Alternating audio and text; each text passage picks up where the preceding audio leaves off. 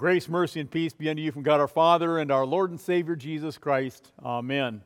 Our text today from 1 Corinthians, the 13th chapter earnestly desire the higher gifts. And I will show you still a more excellent way. So now faith, hope, and love abide, these three, but the greatest of these is love. Dear friends of Christ, Every congregation should take time studying 1 Corinthians. It's an important book for the people of God. And we've been reading from 1 Corinthians last several weeks, and we read last week, Now you are the body of Christ and individually members of it. You are the body of Christ and individually members of it. Now, notice, I want you to notice that he doesn't say you symbolize the body of Christ.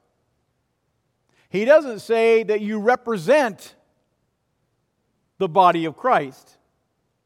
That's kind of the language some people use for Holy Communion, that the body and blood symbolizes the body of Christ. The body and blood represents the body of Christ. That you symbolize the body of Christ, that you represent the body of Christ. That's not what he says. He doesn't say, he doesn't even say that you belong to the body of Christ. He says you are the body of Christ. Those are incredible words. Paul is direct, Paul is clear. You are the body of Christ, and each part a member of it. Those are powerful, life changing words. Paul also uses the metaphor of a body to explain this mystery that happens. Um, as a body has many parts, so also the church, the people of God, are many. As we have one body, uh, each part of that body serves a purpose. Uh, each part of the body is valuable, whether you feel valuable or not. And each part of the body is connected to the other. How connected do you feel to the body of Christ? You might feel very disconnected. It should not be that way. Because the reality is, we're not disconnected. If we're disconnected, it's because the Lord isn't living among us in that reality of what we are. So each of us are members of Christ's body, the church. Which part are you? Which part of the body are you? Are you an eye? Are you a heart? That lifeblood of the congregation? Maybe you're a bicep, a muscle that does all the heavy lifting for the work of the congregation, like a trustee or something. Or, or perhaps you're the brains of the operation. And through you and, and because of you, the congregation has direction and moves. Or maybe you're a smaller part. Maybe you're a maybe you think of yourself more like a wisdom tooth. Or maybe like a tonsil. Or maybe a toenail. One thing certain, we're all very different. And you look at the body of Christ this morning. I want you to look at the body of Christ. Look at the people around you, next to you. Think about all the people that are listening online or listening in on the radio this morning. We are God's church. We are one body in Christ. And we're all members of it. And as you think about us, all the different parts that there are, it doesn't take long to notice there are differences in the body. We have introverts and extroverts we have Republicans and Democrats. We have young people and old. Oh, there are great differences among us differences in income, differences in education, differences in talents. As different as tonsils are from toenails. And the Lord has given each of us a different role, and each, each of us a different responsibility to the body, to serve the body to take care of the body, to provide for the body, to fulfill in God's church that role that God has given us to play in our life together. But no matter how you choose to play out your role that God has given you to the church, whatever your role is, we all do it the same in love. And so, our theme for this morning the greatest gift is love. Now, I want you to think about the love that binds us together. Uh, you know, you think in Christianity, we talk more about love because it's all about love. It's all about Jesus' love. And we talk more about not just that He died for us and that He loved us and that He sacrificed Himself for us, but that we then are called to love each other. You think we'd talk about that enough to where we'd start doing it in ways that were very evident. But I want you to think about that love that binds us together. I want you to think about Jesus, think about Christ's love. Now, think about what he did to save us. Think about what he endured. Think about how he suffered. Think about how he died. Think about Christ's body. Think about Christ's blood. And it isn't just Christ's love, it is Christ himself who, in his body and blood, gives himself to us in the Lord's Supper, He comes to us in His body and in His blood to each one of us. He comes to us in His body, He comes to us in His blood. And through that miracle, God takes this mishmash of diverse, raggy tag, quirky people and incorporates us into the body of Christ. We become what we confess.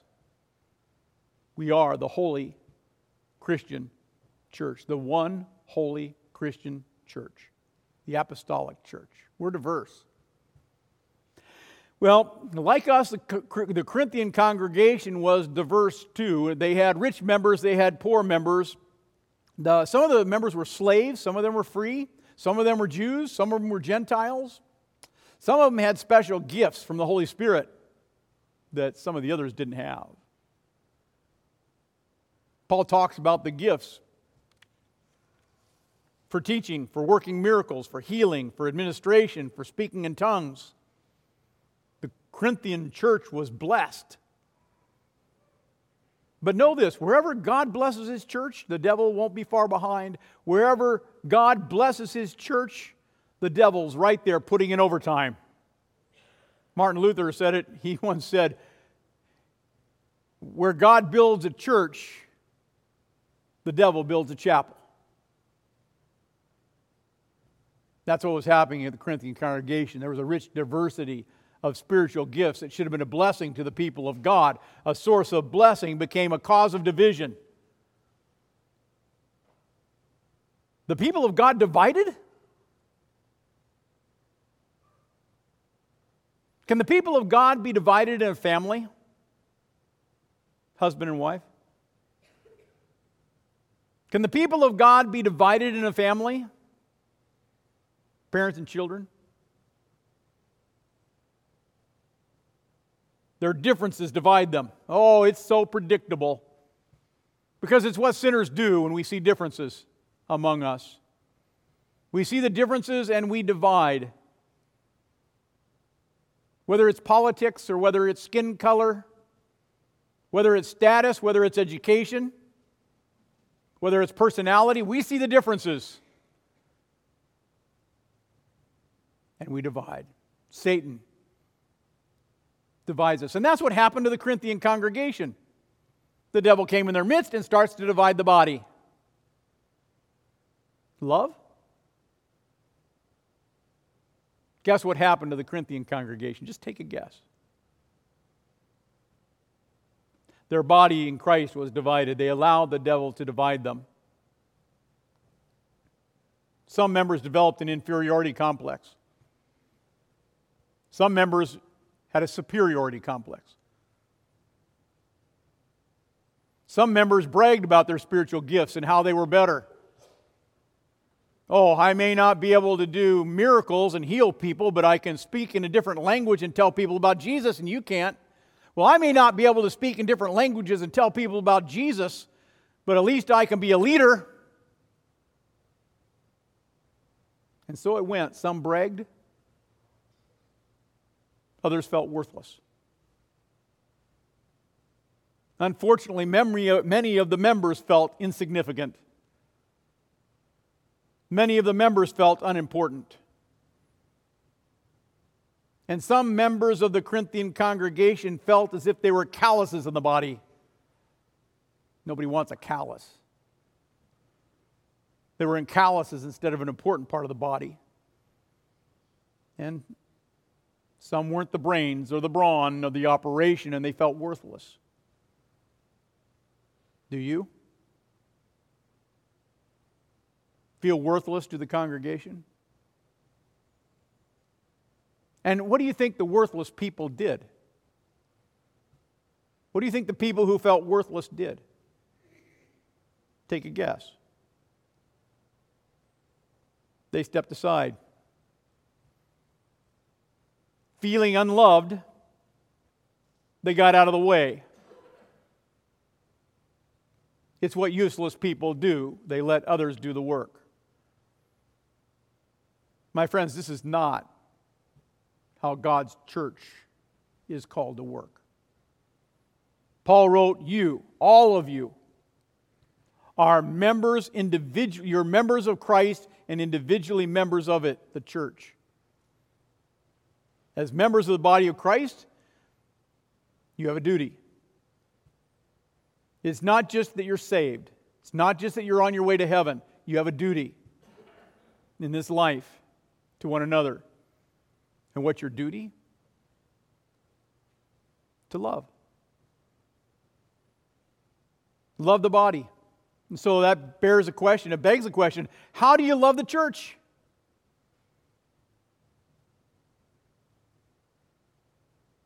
How do you do it? How do you love the body? What do you do to reach out to the body? To help individual members of our congregation when they're feeling pain? What do you do in time of need? When the body is in need, in want? when the body's in grief, in sickness, when the body's in despair, in discouragement, in time of spiritual danger. Listen, we can't brag about our spiritual gifts.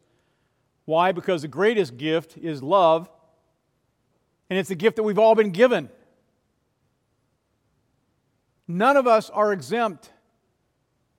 It's the gift, Christ in us. That love is the lifeblood of the congregation. That love is the lifeblood of God.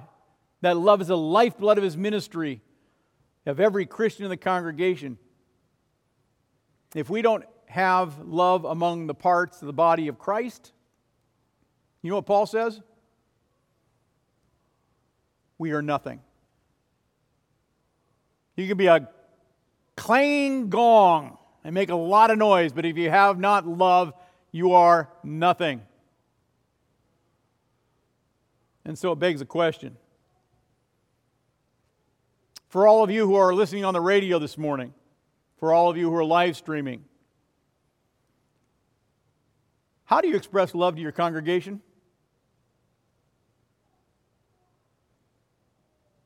How can you do church if your body if you're not here to be the body of the church? How can you love Christ's body if you're absent from the body? And perhaps a more intriguing question What has COVID done to the body of Christ? How has COVID divided us?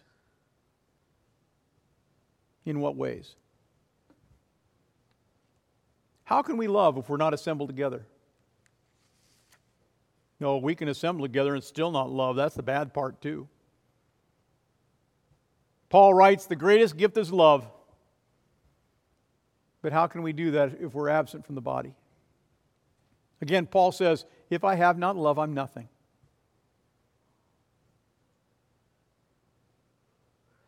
Do you believe that? Do you believe that you're nothing without the ability to love and to be loved by God? Do you believe that love is really that important? Well, you do if you believe God's word, because that's what God's word says. If I have not love, I am nothing. Again, that's why St. Paul writes the greatest gift is love. Of course, the love we're talking about here is agape. Agape love. It's not the kind of love that has uh, just feelings and emotions. Oh, sure, there are feelings and emotions attached to it, but it's, it's not a feeling and emotion type of love. feelings and emotions don't bind us together. Feelings and emotions don't bind us together as one. As a matter of fact, I would imagine this emotional aspect of love, if anything, has the potential to separate us. Why? Because people feel like I haven't been loved, I haven't been accepted. And if I don't feel loved by the congregation, then you leave. You allow that satanical emotional love to divide you from the body of Christ. No, emotional love based on feelings is not what binds us together as one body. Do you know what love does bind us together as a body of Christ? It's the kind of love we see from Jesus as he died on the cross and set us free from all our sins. It's that sacrifice. You want to understand agape love, look at the crucifix behind the altar. The nails in his hands and the nails in his feet, the crown of thorns on his head, the spear in his side. Look at Jesus suffering and dying. Why did he do that? Why did he do that for his body, the church? He did that to love you. He did that to save you. And agape love is a sacrifice. Agape love is, a sacri- is sacrificial words and sacrificial deeds. And nobody likes to sacrifice for the body. Nobody wants to do agape love by choice. It, it's just foreign to our sinful nature.